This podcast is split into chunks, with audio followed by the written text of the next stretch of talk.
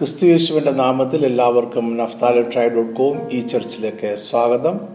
എന്റെ പേര് professor Jacob Abraham. മാനവ ചരിത്രത്തിൽ നമ്മളുടെ തലമുറ എവിടെ നിൽക്കുന്നു? നമ്മൾ എങ്ങോട്ടാണ് നീങ്ങുന്നത്? മനുഷ്യന്റെ ചരിത്രവുമായി ബന്ധപ്പെട്ട് ആത്മമണ്ഡലത്തിൽ നടക്കുന്ന സംഭവങ്ങൾ എന്തെല്ലാമാണ്? ഈ ചോദ്യങ്ങൾക്ക് ഒരു വാചകത്തിൽ ഉത്തരം പറഞ്ഞാൽ അത് ഇതായിരിക്കും. ഇന്നത്തെ നമ്മുടെ തലമുറയുടെ സ്ഥാനം രണ്ട് യുദ്ധങ്ങൾക്കും മധ്യയാണ്. ഇതാണ് ഇന്നത്തെ നമ്മുടെ ചിന്താവിഷയം. മാനവ ചരിത്രത്തിലെ എല്ലാ സംഭവങ്ങളും രണ്ട് തലങ്ങളിൽ സംഭവിക്കുന്നു. ഒന്ന് ആത്മമണ്ഡലത്തിലും മറ്റൊന്ന് ഭൗതിക മണ്ഡലത്തിലും. ആത്മമണ്ഡലത്തിൽ സംഭവിക്കുന്നത് ചില മനുഷ്യർക്ക് മാത്രമേ കാണുവാനും മനസ്സിലാക്കുവാനും കഴിയുകയുള്ളൂ. എന്നാൽ ഭൗതിക മണ്ഡലത്തിൽ സംഭവിക്കുന്നതെല്ലാം എല്ലാ മനുഷ്യർക്കും കാണുവാനും അനുഭവിക്കുവാനും കഴിയും. അതുകൊണ്ട് ഭൗതിക മണ്ഡലമാണ് ശരിയെന്ന് സാധാരണ മനുഷ്യർ വിശ്വസിക്കുന്നു. പക്ഷേ ഭൗതിക മണ്ഡലം നശ്വരവും അപ്രതീക്ഷിത മാറ്റങ്ങൾക്ക് വിധേയവും ആണ്. ആത്മമണ്ഡലം അനശ്വരവും സ്ഥിരവും മാറ്റങ്ങൾക്ക് വിധേയം അല്ലാത്തതുമാകുന്നു. ആത്മമണ്ഡലത്തിൽ ഭൂതകാലവും ഭാവികാലവും ഇല്ലാത്തതിനാൽ അവിടെ ഒന്നും മറഞ്ഞിരിക്കുന്നില്ല ഒന്നും അപ്രതീക്ഷിതമായി സംഭവിക്കുന്നില്ല. അതിനാൽ ആത്മമണ്ഡലത്തിൽ എന്ത് സംഭവിക്കുന്നു എന്നതാണ് കൂടുതൽ ശരി. മനുഷ്യന്റെ ചരിത്രം ഈ രണ്ട് മണ്ഡലങ്ങളിൽ രേഖപ്പെടുത്തപ്പെടുന്നു. ഒന്ന് മനുഷ്യർ മനുഷ്യരുടെ ചരിത്രം ഈ ലോകത്തിൽ രേഖപ്പെടുത്തുന്നു. ഇത് നമ്മൾ ചരിത്ര പുസ്തകങ്ങളിൽ വായിക്കുകയും പഠിക്കുകയും ചെയ്യുന്നു. മനുഷ്യന്റെ ക്രമീകരിക്കപ്പെട്ട രണ്ടാമതൊരു ചരിത്രം കൂടിയുണ്ട്. അത് ആത്മമണ്ഡലത്തിൽ സ്വർഗത്തിൽ ദൈവത്താൽ രേഖപ്പെടുത്തിയിരിക്കുന്നു. ഈ രണ്ട് സ്ഥലങ്ങളിലെയും ചരിത്രരേഖയുടെ രേഖപ്പെടുത്തലുകൾക്ക് വ്യത്യാസമുണ്ട്. ഒന്ന് ഈ ഭൂമിയിലും മറ്റൊന്ന് സ്വർഗത്തിലുമാണ് രേഖപ്പെടുത്തുന്നത് എന്ന് മാത്രമല്ല ആ വ്യത്യാസങ്ങൾ. ഈ ഭൂമിയിലെ ചരിത്രമെടുത്ത് മനുഷ്യർ ചെയ്യുന്നതാണ്. അത് മനുഷ്യന്റെ ഭൂതകാല ചരിത്രം മാത്രമാണ്. മനുഷ്യർക്ക് എന്തെല്ലാം ഇതിനോടകം സംഭവിച്ചു കഴിഞ്ഞു എന്നതിന്റെ രേഖയാണത്. മാനവ ചരിത്രത്തിന്റെ മാനുഷികമായ വീക്ഷണത്തിലുള്ള വ്യാഖ്യാനം കൂടിയാണത്. മനുഷ്യന്റെ ഭൂതകാലത്തെ മനുഷ്യൻ തന്നെ അവലോകനം ചെയ്യുകയാണ്. തെറ്റുകൾ ആവർത്തിക്കാതിരിക്കുവാനും ശരികൾ പിന്തുടരുവാനും ഇത് സഹായകരമാകേണ്ടതാണ് എങ്കിലും പ്രായോഗിക ജീവിതത്തിൽ മനുഷ്യർ ചരിത്രത്തിൽ നിന്നും യാതൊന്നും പഠിക്കുന്നില്ല എന്ന് പലപ്പോഴും നമുക്ക് തോന്നാറുണ്ട്. അതുകൊണ്ട് മനുഷ്യർ ഒരേ തെറ്റുകൾ ആവർത്തിക്കുന്നു ശരികൾ അവഗണിക്കപ്പെടുന്നു. മനുഷ്യന്റെ ചരിത്രത്തിൽ സംഭവിച്ചു കഴിഞ്ഞതെല്ലാം രേഖപ്പെടുത്താമെങ്കിലും ഭാവിയിൽ സംഭവിക്കാനിരിക്കുന്നത് കൃത്യമായി മുൻകൂട്ടി അത് ചരിത്രരേഖയായി എഴുതി വെക്കുവാൻ മനുഷ്യന് കഴിയുകയില്ല. ഭാവിയെക്കുറിച്ചുള്ള പ്രവചനങ്ങളെ ചരിത്രമായി ആരും കണക്കാക്കാറില്ല. കാരണം മനുഷ്യരുടെ പ്രവചനങ്ങൾ സംഭവിക്കുവാനും സംഭവിക്കാതിരിക്കുവാനും സാധ്യതയുണ്ട്. അതുകൊണ്ട് മനുഷ്യർ രേഖപ്പെടുത്തുന്ന ചരിത്രം എപ്പോഴും ഭൂതകാല സംഭവങ്ങളുടെ വിവരണം മാത്രമാണ്. എന്നാൽ ഈ വിവരണങ്ങൾ പോലും കൃത്യത ഉള്ളതല്ല എന്ന് നമുക്ക് എല്ലാവർക്കും അറിയാം. ചരിത്രം എന്ന് പറഞ്ഞുകൊണ്ട് ഒരേ സംഭവങ്ങളെ പല രീതികളിലാണ് ഓരോ രാജ്യങ്ങളിലും സ്ഥലത്തും ജനസമൂഹങ്ങളിലും രേഖപ്പെടുത്തുന്നത്. ഉദാഹരണത്തിന് ഇന്ത്യൻ സ്വാതന്ത്ര്യ സമര ചരിത്രം ഇന്ത്യയും പാകിസ്ഥാനും ഒരു രാജ്യമായിരുന്ന കാലത്ത് നടത്തിയ ഒരുമിച്ചുള്ള മുന്നേറ്റമായിരുന്നു. എങ്കിലും ഇപ്പോൾ അതിന്റെ ചരിത്രം ഇന്ത്യയിലും പാകിസ്ഥാനിലും ഒന്നല്ല ലോകമഹായുദ്ധങ്ങളുടെ ചരിത്രവും പലയിടങ്ങളിലും കൃത്യത ഇല്ലാത്തതാണ്. അതുകൊണ്ട് ചരിത്രത്തെ വിജയിക്കുന്നവരുടെ ചരിത്രം എന്ന് നമ്മൾ വിളിക്കുന്നു. ചരിത്രം എപ്പോഴും വിജയിക്കുന്നവർ അവരുടെ താല്പര്യപ്രകാരം അവരുടെ കാഴ്ചപ്പാടിൽ രചിക്കുന്നതാണ്. എന്ന് പറഞ്ഞാൽ മനുഷ്യൻ രചിക്കുന്ന ചരിത്രം ഭൂതകാലത്തെക്കുറിച്ചുള്ള അതിന്റെ രചയിതാക്കളുടെ കാഴ്ചപ്പാടിനാൽ സ്വാധീനമായ രേഖയാണ്. മനുഷ്യന്റെ ഭാവിയെക്കുറിച്ച് യാതൊന്നും മനുഷ്യൻ രചിക്കുന്ന ചരിത്രത്തിൽ ഉണ്ടായിരിക്കുകയില്ല എന്നാൽ സ്വർഗത്തിൽ എഴുതപ്പെടുന്ന ചരിത്രം ദൈവം എഴുതുന്ന മാനവരാശിയെക്കുറിച്ചുള്ള ചരിത്രമാണ്. ഈ ചരിത്രത്തിൽ ഭൂതം വർത്തമാനം ഭാവി എന്ന വ്യത്യാസമില്ല. അതായത് മനുഷ്യന്റെ ഭൂതകാലത്തെ സംഭവങ്ങളെയും വർത്തമാനകാല സംഭവങ്ങളെയും ഇനി സംഭവിക്കുവാനിരിക്കുന്ന ഭാവികാല സംഭവങ്ങളെയും കൃത്യമായി സ്വർഗത്തിൽ ദൈവത്താൽ മുന്നമേ രേഖപ്പെടുത്തി വെച്ചിരിക്കുന്നു. ദൈവം രചിച്ച മാനവ ചരിത്രം ഓരോ സംഭവങ്ങൾക്കും ശേഷം രചിക്കപ്പെടുന്നതല്ല. മനുഷ്യന്റെ സൃഷ്ടിക്ക് മുമ്പ് തന്നെ മാനവരാശിയുടെ ചരിത്രം മുഴുവൻ ദൈവം രേഖപ്പെടുത്തി വെച്ചിരിക്കുന്നു. പിന്നീട് സകലവും ദൈവം രചിച്ച ചരിത്രം അനുസരിച്ചാണ് സംഭവിക്കുന്നത്. ദൈവത്തിന്റെ കൈകളിലെ യന്ത്രങ്ങളാണ് മനുഷ്യരെന്നല്ല അതിന്റെ അർത്ഥം. മനുഷ്യർക്ക് നന്മതിന്മകളെ തിരഞ്ഞെടുക്കുവാനുള്ള സ്വാതന്ത്ര്യം ദൈവം നൽകിയിട്ടുണ്ട്. അതായത് ആത്മമണ്ഡലത്തിൽ എഴുതിയിരിക്കുന്ന മാനവ ചരിത്രം ദൈവത്തിന്റെ മുന്നറിവിന്റെ രേഖയാണ്. ഈ ആമുഖത്തോടെ നമുക്ക് നമ്മുടെ ഇന്നത്തെ ചിന്താവിഷയത്തിലേക്ക് കടക്കാം. യുദ്ധങ്ങൾ ഒരിക്കലും അവസാനിക്കുന്നില്ല. യുദ്ധം ഒരു തുടർക്കഥ പോലെയാണ്. ഒരു യുദ്ധം മറ്റൊരു യുദ്ധത്തിന് വഴിയൊരുക്കുന്നു അത് മറ്റൊന്നിലേക്ക് നയിക്കുന്നു. കാരണം യുദ്ധങ്ങൾ അവസാനിക്കണമെങ്കിൽ ശത്രു പൂർണമായും ഇല്ലാതാകണം. മാനവരാശിയുടെ ശത്രു പൂർണമായും ഇല്ലാതാകാതെ യുദ്ധങ്ങൾ അവസാനിക്കുകയില്ല. മനുഷ്യർ മനുഷ്യരുടെ ശത്രുക്കളായി തുടരുന്നിടത്തോളം യുദ്ധം തുടർന്നുകൊണ്ടേ ഇരിക്കും ശത്രു ഇനി ഒരിക്കലും തിരികെ വരാതെ വണ്ണം നശിപ്പിക്കപ്പെടുമ്പോൾ യുദ്ധവും അവസാനിക്കും. ഇത് എല്ലാ കാലത്തെയും സാർവലൗകികമായ ഒരു സത്യമാണ്. മാനവ ചരിത്രത്തിന്റെ ആരംഭം മുതൽ ഇന്നേ വരെ ഈ പ്രമാണത്തിന് യാതൊരു മാറ്റവും വന്നിട്ടില്ല. പുരാതന കാലത്തെ മനുഷ്യർക്കും ഈ സത്യം അറിയാമായിരുന്നു. അതുകൊണ്ട് അവരുടെ യുദ്ധതന്ത്രങ്ങൾ ശത്രുവിന്റെ സമ്പൂർണ നാശത്തെ ലക്ഷ്യം വെക്കുന്നത് ആയിരുന്നു.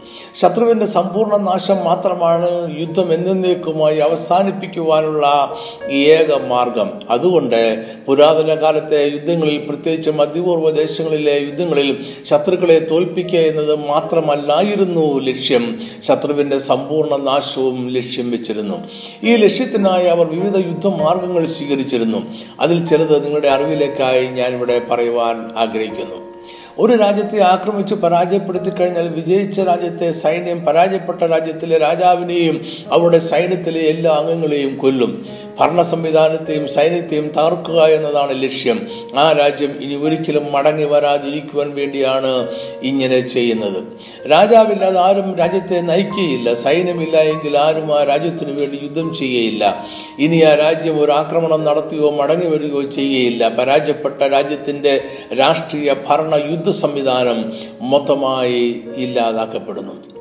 പരാജയപ്പെട്ട രാജ്യത്തിലെ മുഴുവൻ ജനത്തെയും കൊന്നൊടുക്കുവാൻ വിജയികൾ ശ്രമിച്ചിരുന്നു. തോറ്റ രാജ്യത്തിലെ കുട്ടികളെ ഉൾപ്പെടെ എല്ലാ പുരുഷന്മാരെയും കൊന്നൊടുക്കും സ്ത്രീകളെ ജീവനോടെ പിടിച്ചുകൊണ്ടുപോകും.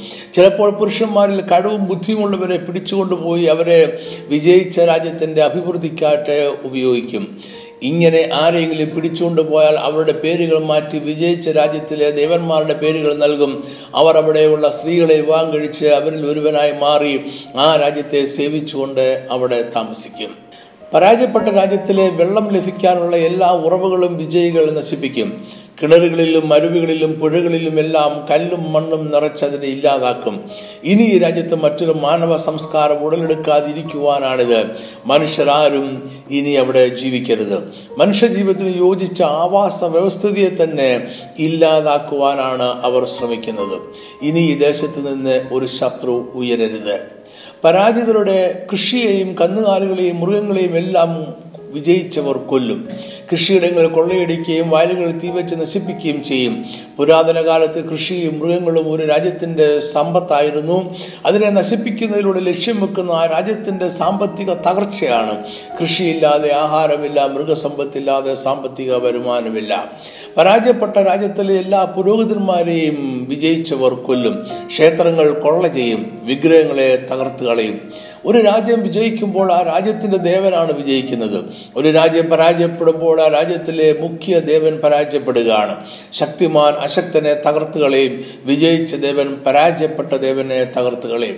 അതിന്റെ സൂചകമായി ക്ഷേത്രങ്ങൾ തകർക്കപ്പെടും. വിഗ്രഹങ്ങൾ നശിപ്പിക്കപ്പെടും. ക്ഷേത്ര ഭണ്ഡാരം കൊള്ള ചെയ്യപ്പെടും. ചിലപ്പോൾ പരാജിതമായ രാജ്യത്തിലെ ക്ഷേത്രങ്ങളിലെ ചില വിഗ്രഹങ്ങളും വിശേഷമായ പാത്രങ്ങളും മറ്റ് സവിശേഷമായ ഉപകരണങ്ങളും വിജയിക്കുന്നവർ എടുത്തുകൊണ്ടുപോയി. തങ്ങളെ വിജയിക്കുവാൻ സഹായിച്ച തങ്ങളുടെ രാജ്യത്തിലെ ദേവന്റെ ക്ഷേത്രത്തിൽ കാഴ്ചയായി സൂക്ഷിക്കാറുണ്ട്. ഇത് അവരുടെ ദേവന്റെ ശക്തിയെയും ജയത്തെയും ഓർക്കുവാൻ വേണ്ടിയാണ്. അക്കാലത്ത് ക്ഷേത്രങ്ങൾ സ്വർണം വെള്ളി എന്നിങ്ങനെയുള്ള സമ്പത്തിന്റെ കേന്ദ്രമായിരുന്നു. രാജാക്കന്മാർ തങ്ങളുടെ സമ്പത്ത് ഏറ്റവും സുരക്ഷിതമായ സ്ഥലം എന്ന രീതിയിൽ ക്ഷേത്രങ്ങളിൽ സൂക്ഷിക്കാറുണ്ടായിരുന്നു. ദേവന്മാരെ കുറിച്ചുള്ള ഭയം കാരണം കള്ളന്മാരും കൊള്ളക്കാരും ക്ഷേത്രങ്ങൾ ആക്രമിക്കുന്ന പതിവ് അക്കാലത്ത് കുറവായിരുന്നു. അതുകൊണ്ട് ക്ഷേത്രങ്ങൾ കൊള്ള ചെയ്യുന്നത് വിജയിയായ രാജ്യത്തിന്റെ സമ്പത്ത് വർദ്ധിപ്പിക്കുവാനും സഹായിക്കും. പരാജയപ്പെട്ട രാജ്യത്താകെ ഉപ്പ് വിതറുന്ന രീതിയും അന്ന് ഉണ്ടായിരുന്നു. ആ രാജ്യം ഇനി ഒരിക്കലും ഉയർത്തെഴുന്നേൽക്കരുത് എന്നാണ് വിജയികളുടെ ആഗ്രഹം. യുദ്ധമെന്നും തുടരുവാൻ അവർ ആഗ്രഹിച്ചില്ല. ശത്രുവിനെ എന്നേക്കുമായി ഇല്ലാതാക്കണം. ഉപ്പ് വിതറിയാൽ ഭൂമിയുടെ ഫലസമ്പുഷ്ടത ഇല്ലാതാകുമെന്ന് അവർ വിശ്വസിച്ചിരുന്നു. ഉപയോഗശൂന്യമായ കാരമില്ലാത്ത ഉപ്പ് മനുഷ്യൻ നടക്കുന്ന വഴിയിൽ വിതറുന്നത് അതിനു വേണ്ടിയായിരുന്നു. ഉപ്പ് വിതറിയാൽ പിന്നെ ആ ഭൂമിയിൽ പുല്ലുപോലും കിളിക്കുകയില്ല. അക്കാലത്ത് ഓരോ രാജ്യങ്ങളും ഓരോ ചെറിയ പട്ടണം മാത്രം ആയിരുന്നു എന്ന വസ്തുത നമ്മളിവിടെ ഓർക്കണം. അതുകൊണ്ട് ഇതെല്ലാം വേഗം ചെയ്യുവാൻ വിജയിച്ച രാജ്യത്തിന് കഴിയുമായിരുന്നു. ഇതിലൂടെയെല്ലാം പരാജയപ്പെട്ട രാജ്യത്തിന്റെ സമ്പൂർണ നാശം ഉറപ്പിക്കുകയാണ്. ചിലപ്പോൾ ഒരു ജനതയെ മൊത്തമായി കൊല്ലുന്നതിന് പകരം അവരെ പ്രവാസികളായി വിജയിച്ച രാജ്യത്തേക്ക് പിടിച്ചുകൊണ്ടുപോകും. അവരിൽ ബുദ്ധിമാന്മാരെ തങ്ങളുടെ രാജ്യത്തിന്റെ ഭരണ സംവിധാനത്തിൽ ഉപയോഗിക്കും മറ്റുള്ളവരെ അടിമകളായി വേല ചെയ്യിക്കും. പ്രവാസത്തിൽ ഇരുകൂട്ടരും സമ്മിശ്രമായി ജീവിക്കും. ക്രമേണ പ്രവാസികളുടെ സംസ്കാരവും മതവും ഭാഷയും എല്ലാം ഇല്ലാതാകും. മാത്രവുമല്ല പരാജയപ്പെട്ട രാജ്യത്തിലേക്ക് വിജയിച്ച രാജ്യത്തിലെ ജനങ്ങളെ കുടിയേറ്റം നടത്തും. അങ്ങനെ പരാജയപ്പെട്ട രാജ്യത്ത് ആരെങ്കിലും ശേഷിക്കുന്നുണ്ടെങ്കിൽ അവരും കുടിയേറിയ വിജയിച്ച രാജ്യത്തെ ജനങ്ങളും സമ്മിശ്രമായി ജീവിക്കും. അവിടെയും സംസ്കാരത്തിന്റെയും മതങ്ങളുടെയും ജീവിത ശൈലികളുടെയും അധിനിവേശം ഉണ്ടാകും. എപ്പോഴും വിജയിച്ചവർക്ക് സകലത്തിലും മേൽക്കൈ ഉണ്ടാകുമല്ലോ. അതിനാൽ ജയാളികളുടെ ഭാഷയും സംസ്കാരവും മതവും ജീവിതശൈലിയും മേൽക്കൈ നേടും. പരാജിതരുടെ സംസ്കാരവും മതവും ഭാഷയും ക്രമേണ ഇല്ലാതെയാകും. അങ്ങനെ പരാജിതരായ സമൂഹത്തിന്റെ സത്വം തന്നെ ക്രമേണ ഇല്ലാതെയാകും എല്ലാവരും അങ്ങനെ ഒരു ഭാഷയുള്ള ഒരു സംസ്കാരമുള്ള ഒരു മതമുള്ള ജനതയായി മാറും. പരാജയപ്പെട്ട രാജ്യത്തിന്റെ ഓർമ്മ പോലും ഇല്ലാതെയാകും. ഇത്തരം സാംസ്കാരിക അധിനിവേശത്തിൽ തങ്ങളുടെ മതവും സംസ്കാരവും ജീവിതശൈലിയും ഭാഷയും എല്ലാം നഷ്ടപ്പെടാതെ കാത്തു സൂക്ഷിക്കുകയും പ്രവാസ ജീവിതത്തിന്റെ അനേക വർഷങ്ങൾക്ക് ശേഷം പോലും തങ്ങളുടെ ദേശത്തേക്ക് തിരികെ പോയി. തങ്ങളുടെ രാജ്യത്തെ വീണ്ടും പണിയുകയും ചെയ്ത ഒരു രാജ്യവും ജനതയും മാത്രമേ ചരിത്രത്തിലുള്ളൂ. അത് യഹൂദ ജനവും ഇസ്രായേൽ രാജ്യവുമാണ്. നമ്മൾ ഇത്രയും പറഞ്ഞത് യുദ്ധം എന്നേക്കും അവസാനിക്കണമെങ്കിൽ ശത്രുവിന്റെ സമ്പൂർണ നാശം ഉണ്ടാകണമെന്ന് മനസ്സിലാക്കുവാൻ വേണ്ടിയാണ്. ഇതേ യുദ്ധതന്ത്രം ദൈവവും ശത്രുക്കൾക്കെതിരെ ഉപയോഗിക്കുന്നുണ്ട്. അതിന് ഒരു നല്ല ഉദാഹരണമാണ് മിശ്രൈമിയ അടിമത്തത്തിൽ നിന്നും ജനത്തിന്റെ വിടുതലിന്റെ ചരിത്രം. സ്വതന്ത്രനായി ഇസ്രേ രാജ്യം വിട്ടു പോകുന്ന ഇസ്രേ ജനത്തെ പിന്തുടർന്ന് വീണ്ടും അവരെ അടിമത്തത്തിലേക്ക് കൊണ്ടുപോകുവാനുള്ള ശേഷി മിസ്രൈം രാജ്യത്തിന് ഇല്ലാതാക്കിയിട്ടാണ് ദൈവം ഇസ്രായേൽ ജനത്തിനെ അവിടെ നിന്നും പുറപ്പെടുവിച്ചത്. പത്ത് ബാധകളിലൂടെ ദൈവം മിശ്രയും രാജ്യത്തിന്റെ സമ്പത്തും മതവും സൈന്യത്തെയും രാജകീയ പിന്തുടർച്ച അവകാശിയെ പോലും ഇല്ലാതെയാക്കി. ശത്രു ഒരു സൈന്യമായി ദൈവജനത്തിന്റെ പുറകെ വരരുത് എന്ന് ദൈവം തീർച്ചപ്പെടുത്തി. യേശുക്രിസ്തുവിന്റെ പ്രവർത്തനവും ഇങ്ങനെ തന്നെയായിരുന്നു. അവന്റെ ഭൗതിക ശുശ്രൂഷയിലെ എല്ലാ സംഭവങ്ങളും ഈ ലക്ഷ്യം വെച്ചുകൊണ്ട് ആയിരുന്നു. യേശു ക്രിസ്തു വന്നത് ദൈവരാജ്യം സ്ഥാപിക്കുക എന്ന ഏക ലക്ഷ്യത്തിനായിട്ടാണ്. അതുകൊണ്ടാണ് യേശു മത്തായി നാലിന്റെ പതിനേഴിൽ സ്വർഗരാജ്യം സമീപിച്ചിരിക്കാൻ മാനസാന്തരപ്പെടുവീൻ എന്ന് പ്രസംഗിച്ചു തുടങ്ങിയത്. ദൈവരാജ്യത്തിന്റെ പുനഃസ്ഥാപനത്തിൽ ഒന്നിലധികം ആത്മീയ അനുഭവങ്ങൾ ഉൾപ്പെട്ടിരിക്കുന്നു. മാനസാന്തരപ്പെടുക വീണ്ടും ജന്മം പ്രാപിക്കുക സ്നാനപ്പെടുക പരിശുദ്ധാത്മാവിൽ നിറയുക പാപത്തോടും ജാതീയ ആചാരങ്ങളോടും വേർപെട്ട വിശുദ്ധ ജീവിതം നയിക്കുക എന്നിങ്ങനെയുള്ള ആത്മീയ അനുഭവങ്ങളുടെ ആത്യന്തികമായ സാക്ഷാത്കാരമാണ് ദൈവരാജ്യത്തിന്റെ പുനഃസ്ഥാപനം. ദൈവരാജ്യം ഒരു രാജ്യമാണ് എന്നതിനാൽ അതിന്റെ പുനഃസ്ഥാപനം ക്രിസ്തു എന്ന രാജാതി രാജാവിനാൽ സംഭവിക്കും. അതുകൊണ്ട് ഇന്ന് ദൈവരാജ്യത്തിൽ ജീവിക്കുക അല്ലെങ്കിൽ ദൈവരാജ്യത്തിന്റെ അനുഭവങ്ങൾക്കും മൂല്യങ്ങൾക്കും ഒത്തവണ്ണം ജീവിക്കുക എന്ന് പറഞ്ഞാൽ യേശു ക്രിസ്തുവിന്റെ ഉത്തമ ശിഷ്യനായി ജീവിക്കുക എന്നതാണ്. ഇനി നമുക്ക് യേശു ഈ ഭൂമിയിൽ ശുശ്രൂഷ ചെയ്യവേ എന്താണ് ചെയ്തു തീർത്തത് എന്ന് ചിന്തിക്കാം. ഞാൻ എന്റെ സന്ദേശങ്ങളിൽ ഏറ്റവും അധികം പ്രാവശ്യം വായിക്കാറുള്ള ഒരു വാക്യം ഇവിടെയും ഞാൻ വായിക്കട്ടെ. ഈ വാക്യം പൗലോസ് കൊലോസർക്ക് എഴുതിയ ലേഖനത്തിൽ നിന്നും ഉള്ളതാണ്. യേശുവിന്റെ ക്രൂശീകരണ വേളയിൽ ക്രൂശിയിൽ തറക്കപ്പെട്ട് മരിച്ച യേശുവിനെ ആണ് ഭൗതിക ലോകത്തെല്ലാവരും കണ്ടത്. എന്നാൽ അത് ആയിരുന്നില്ല സത്യം. ഈ ഭൂമിയിൽ മനുഷ്യർ കാണാത്ത ഒരു സത്യം ആത്മമണ്ഡലത്തിൽ സംഭവിക്കുന്നുണ്ടായിരുന്നു. അത് കാണുവാൻ വെളിപ്പാട് പ്രാപിച്ച അപ്പോസ്തനായ പൗലോസിന് കഴിഞ്ഞു. ഇന്നും വെളിപ്പാട് പ്രാപിക്കാത്ത ചില സുവിശേഷ പ്രസംഗകർ യേശു ക്രൂശിൽ ഒരു പരാജയമായിരുന്നു എന്ന് പ്രസംഗിക്കാറുണ്ട്. എന്നാൽ പൗലോസ് യേശുവിന്റെ ക്രൂശീകരണത്തെക്കുറിച്ച് വെളിപ്പാടിൽ ആത്മമണ്ഡലത്തിൽ എന്താണ് സംഭവിച്ചത് എന്ന് കണ്ടു. ഈ ഭൂമിയിൽ സംഭവിച്ചതും മനുഷ്യർ കണ്ടതും മാറിപ്പോകുന്ന യാഥാർത്ഥ്യം മാത്രമാണ് എന്നും ആത്മമണ്ഡലത്തിൽ സമാന്തരമായി സംഭവിക്കുന്നതാണ് എന്നേക്കും നിലനിൽക്കുന്ന സത്യമെന്നും അദ്ദേഹം മനസ്സിലാക്കി. അതിനാൽ അദ്ദേഹം ഇങ്ങനെ എഴുതി. കൊലൂസ് രണ്ടിന്റെ പതിനഞ്ച്. വാഴ്ചകളെയും അധികാരങ്ങളെയും ആയുധവർഗം വെപ്പിച്ച് ക്രൂശിൽ അവരുടെ മേൽ ജയോത്സവം കൊണ്ടാടി അവരെ പരസ്യമായ കാഴ്ചയാക്കി. അതായത് യേശു ക്രൂശിൽ മരിച്ചപ്പോൾ ആത്മമണ്ഡലത്തിൽ സമാന്തരമായ മറ്റൊരു സംഭവം നടക്കുകയായിരുന്നു. അവിടെ യേശു പിശാജിന്റെ രാജ്യത്തിന്റെ വാഴ്ചകളെയും പിശാജിന്റെ അധികാരങ്ങളെയും കീഴടക്കി അവന്റെ ആയുധങ്ങൾ പിടിച്ചെടുത്തു അവനെ നിരായുധനാക്കി പിശാജിന്റെ രാജ്യത്തിന്റെ മേൽ ജയം പ്രഖ്യാപിച്ചു. പിശാചിന്റെ മേലുള്ള ജയത്തിന്റെ ആഘോഷമായി ക്രൂശിൽ യേശു ജയോത്സവം കൊണ്ടാടി. ഈ സത്യം മനസ്സിലാക്കാതെ പോയാൽ യേശുവിന്റെ പ്രഥമ വരവിന്റെ ഉദ്ദേശം തന്നെ നഷ്ടപ്പെടും. ഇത് ഒന്നാമത്തെ യുദ്ധം. ഒന്നാമത്തെ യുദ്ധത്തിൽ യേശു ക്രിസ്തു വിജയിച്ചു. മാനവകുലത്തിന്റെ ശത്രുവായ പിശാജ് തകർക്കപ്പെട്ടു. യേശു പിശാജിനെ പരാജയപ്പെടുത്തി അവന്റെ സാമ്രാജ്യത്തെ തകർത്തു കളഞ്ഞു നമ്മൾ ഇപ്പോൾ നിൽക്കുന്നത് യേശു പിശാചിനെതിരെ ജയിച്ച യുദ്ധത്തിന് ശേഷം ആണ്. അഥവാ പിശാചിന്റെ സാമ്രാജ്യം തകർക്കപ്പെട്ടതിന് ശേഷമുള്ള കാലഘട്ടത്തിലാണ് ഇന്ന് മാനവരാശി നിൽക്കുന്നത്. എന്നാൽ യുദ്ധം നിശേഷം ഇല്ലാതായിട്ടില്ല. യുദ്ധം ഇന്നും തുടരുകയാണ്. പിശാജ് നിശേഷം ഇല്ലാതായിട്ടില്ല. പിശാജു അവന്റെ സൈന്യവും ഇപ്പോഴും നമ്മുടെ ഇടയിൽ ഊടാടി സഞ്ചരിക്കുന്നുണ്ട്. അതുകൊണ്ടാണ് പത്രോസ് നിർമ്മതരായിരിപ്പീൻ ഉണർന്നിരിപ്പീൻ. നിങ്ങളുടെ പ്രതിയോഗിയായ പിശാജ് അലറുന്ന സിംഹം എന്ന പോലെ ആരെ വിഴുങ്ങേണ്ടുന്നു എന്ന് തിരഞ്ഞ് ചുറ്റി നടക്കുന്നു എന്ന് പറയുന്നത്. പിശാജ് ഇപ്പോഴും ഇരയ്ക്കായി വിശന്ന് അലറുന്ന സിംഹം എന്ന പോലെ വീണ്ടും ജന്മം പ്രാപിച്ച വിശ്വാസികളിൽ പോലും ആരെ വിഴുങ്ങുവാൻ കഴിയുമെന്ന് വെച്ച് ചുറ്റി നടക്കുന്നു. ഇത് പിശാജിന്റെയും അവന്റെ കൂട്ടരുടെയും ഇപ്പോഴത്തെ പ്രവർത്തനത്തിന്റെ ചിത്രമാണ്. അപ്പോസല പ്രവൃത്തികളിലും പിശാജിനാൽ പിടിക്കപ്പെട്ട് വിശ്വാസ ജീവിതത്തിൽ നിന്നും വീണുപോയവരെ കുറിച്ച് പറയുന്നുണ്ട്. പിശാജിന് ഇപ്പോഴുള്ള പ്രവർത്തന സ്വാതന്ത്ര്യം വിശ്വാസികളെ കുഴയ്ക്കാറുണ്ട് പ്രത്യേകിച്ചും വചനപരിജ്ഞാനം കുറവായിരിക്കുന്ന ഈ കാലഘട്ടത്തിലെ വിശ്വാസികളെ പിശാജ് അവന്റെ പ്രവർത്തനങ്ങളാൽ തെറ്റി തെറ്റിച്ചു കളയുന്നുണ്ട്. പിശാചിന് ഇന്നും അധികാരമുണ്ട് എന്നും പിശാചിനെ ദേശാധിപതികളായി ദൈവം നിയമിച്ചിരിക്കുകയാണ് എന്നും പിശാചിനും അധികാരം കൊടുത്തിരിക്കുന്ന ദൈവമാണ് എന്നും അതിനാൽ പിശാചിനെ ശാസിക്കുവാൻ പാടില്ല എന്നും ക്രൈസ്തവ വിശ്വാസികളിലെ യുവതലമുറ പ്രചരിപ്പിക്കാറുണ്ട്. ഇത് കൊടിയ ദുരുപദേശവും അറിവില്ലായ്മയുമാണ്. പിശാചു അവരുടെ സാമ്രാജ്യം എന്നും ദൈവത്തിന്റെ ശത്രുവാണ്. മാത്രമല്ല നമ്മുടെ കർത്താവ് ക്രൂശിൽ പിശാചിനെ തോൽപ്പിച്ചു അവന്റെ സാമ്രാജ്യത്തെ തകർത്തു. ഈ സത്യം മനസ്സിലാക്കാത്തവർക്ക് വിശ്വാസികൾ എന്ന പേര് യോജ്യം അല്ല. എന്തുകൊണ്ടാണ് യേശുക്രിസ്തുവിനാൽ തോൽപ്പിക്കപ്പെട്ട പിശാജ് ഇപ്പോഴും ചുറ്റി നടക്കുന്നത്? യേശു പിശാജിനെ ക്രൂശിൽ തോൽപ്പിച്ചു എന്ന് പറയുമ്പോഴും ക്രിസ്തീയ വിശ്വാസികളെ പോലും തെറ്റിക്കുവാൻ ഇന്നും പിശാജിന് കഴിയുന്നത് എന്തുകൊണ്ടാണ്? കാരണം യുദ്ധത്തിൽ പിശാജ് പരാജയപ്പെട്ടുവെങ്കിലും അവനോ അവന്റെ കൂട്ടുസൈന്യമോ അവന്റെ സാമ്രാജ്യമോ നിശേഷം നശിപ്പിക്കപ്പെട്ടിട്ടില്ല. പുരാതന കാലത്ത് ഒരു രാജ്യത്തെ മറ്റു രാജ്യം ആക്രമിച്ച് പരാജയപ്പെടുത്തി കഴിഞ്ഞാൽ ആ രാജ്യത്തിലെ രാജാവിനെയും സൈന്യാധിപന്മാരെയും സാധ്യമെങ്കിൽ ജീവനോടെ പിടിക്കും. ശത്രു രാജ്യത്തെ നമ്മൾ മുമ്പ് വിശദീകരിച്ച പോലെ തന്നെ നശിപ്പിക്കും. അതിനുശേഷം യുദ്ധം ജയിച്ച് സൈന്യാധിപൻ വിജയം ആഘോഷിക്കുവാനായി ജയോത്സവം ആരംഭിക്കും. ജയോത്സവത്തിന്റെ പ്രധാന ഭാഗം ഒരു വലിയ പ്രകടനമാണ്. ഈ ഘോഷയാത്രയിൽ പരാജിതരായ രാജാവിനെയും അവന്റെ സൈന്യാധിപന്മാരെയും നിരായുധരാക്കി ചങ്ങലകളാൽ കെട്ടപ്പെട്ടവരായി നഗ്നരായി പ്രദർശിപ്പിക്കും. അവർ കൊല്ലപ്പെടുവാൻ വിധിക്കപ്പെട്ടവരാണ്. അവരെ കൊല്ലുവാൻ കൊണ്ടുപോവുകയാണ്. എങ്കിലും ശത്രുവിന്റെ പരാജയത്തെക്കുറിച്ച് ആർക്കും സംശയം തോന്നാതിരിക്കുവാനായി പരാജിതരായ രാജാവിനെയും സൈന്യത്തെയും നിരായുധരാക്കി സർവരും കാണുക പ്രദർശിപ്പിക്കുകയാണ്. ജയോത്സവം ഒരു ദിവസമോ ഒരു ആഴ്ചയോ അപൂർവമായ ഒരു മാസം തന്നെയോ നീണ്ടു നിന്നേക്കാം. പരാജയപ്പെട്ട രാജാവിന് അത്രയും കാലം കൂടി ജീവിതമുണ്ട്. അതായത് ശത്രുവിന്റെ പരാജയത്തിനും ശത്രുവിന്റെ സമ്പൂർണ നാശത്തിനും ഇടയിൽ ഒരു ഇടവേളയുണ്ട്. എന്നാൽ സാത്താൻ ഇന്ന് കെട്ടപ്പെട്ടവനല്ലല്ലോ അവൻ ഊടാടി സഞ്ചരിക്കുന്നുണ്ടല്ലോ എന്ന് ചിലപ്പോൾ നമുക്ക് തോന്നിയേക്കാം. സാത്താനെ വിശ്വാസത്താൽ ബന്ധിച്ചിരിക്കുന്നവർക്ക് പിശാജ് ഇപ്പോൾ കെട്ടപ്പെട്ടവൻ തന്നെയാണ്. ഒരു ദൈവിക അനുഗ്രഹവും പഴയ നിയമത്തിലാകട്ടെ പുതിയ നിയമത്തിലാകട്ടെ വിശ്വാസം മൂലമല്ലാതെ പ്രാപിക്കുവാൻ കഴിയുകയില്ല യേശു സാത്താനെ തോൽപ്പിച്ചു ക്രൂശിൽ അവന്റെ മേൽ ജയോത്സവം കൊണ്ടാടി.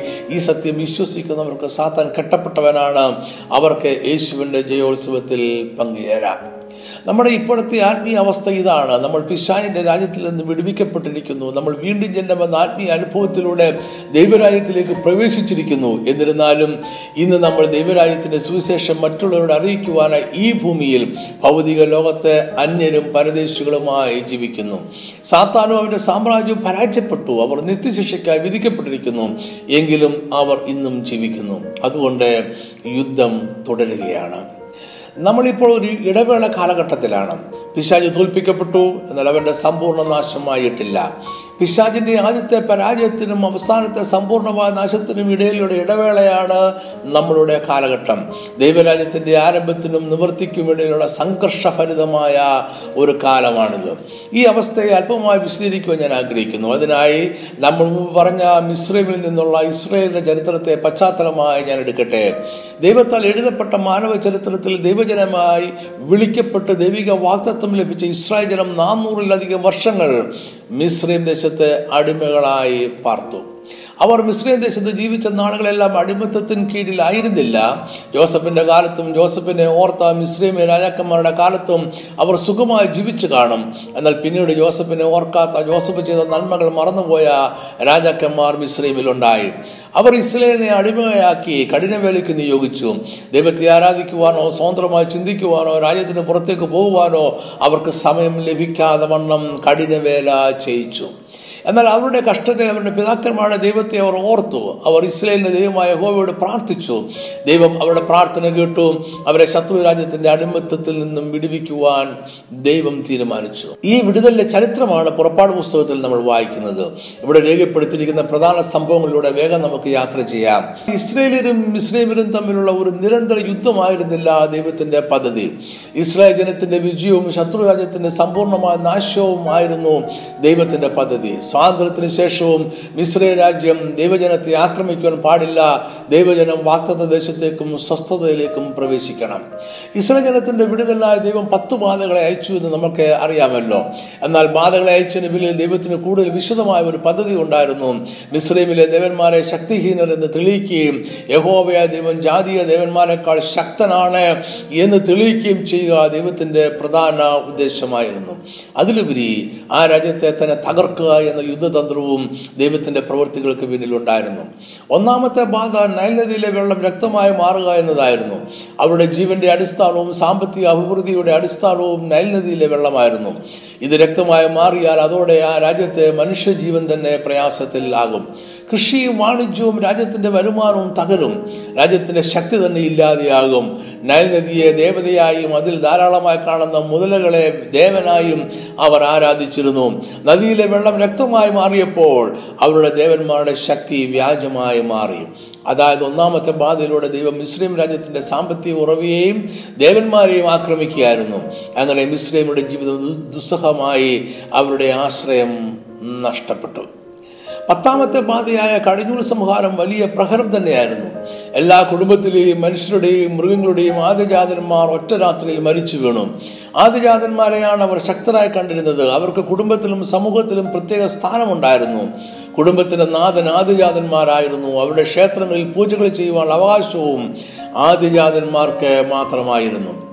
രാജകുടുംബത്തിലെ ആദിജാതനാണ് അടുത്ത കിരീടാവകാശി. മൃഗങ്ങളിലെ ആദിജാതന്മാരെയും മറ്റുള്ളവരെക്കാൾ ശക്തരായി കണ്ടിരുന്നു. ആദിജാതന്മാരുടെ മരണം സമൂഹത്തിലെ ശക്തരായ പുരുഷന്മാരെ ഇല്ലാതാക്കി കുടുംബത്തിന് നാഥനില്ലാതെയായി ക്ഷേത്രങ്ങളിൽ പൂജ ചെയ്യുവാൻ ആളില്ലാതെയായി രാജകുടുംബത്തിൽ കിരീടാവകാശി ഇല്ലാതെയായി സമൂഹം മൊത്തമായി ആടി ചെങ്കടലിന്റെ തീരത്ത് വെച്ച് മിശ്രമേർക്കേറ്റ തിരിച്ചടി ഇതിലും ഭയങ്കരമായിരുന്നു.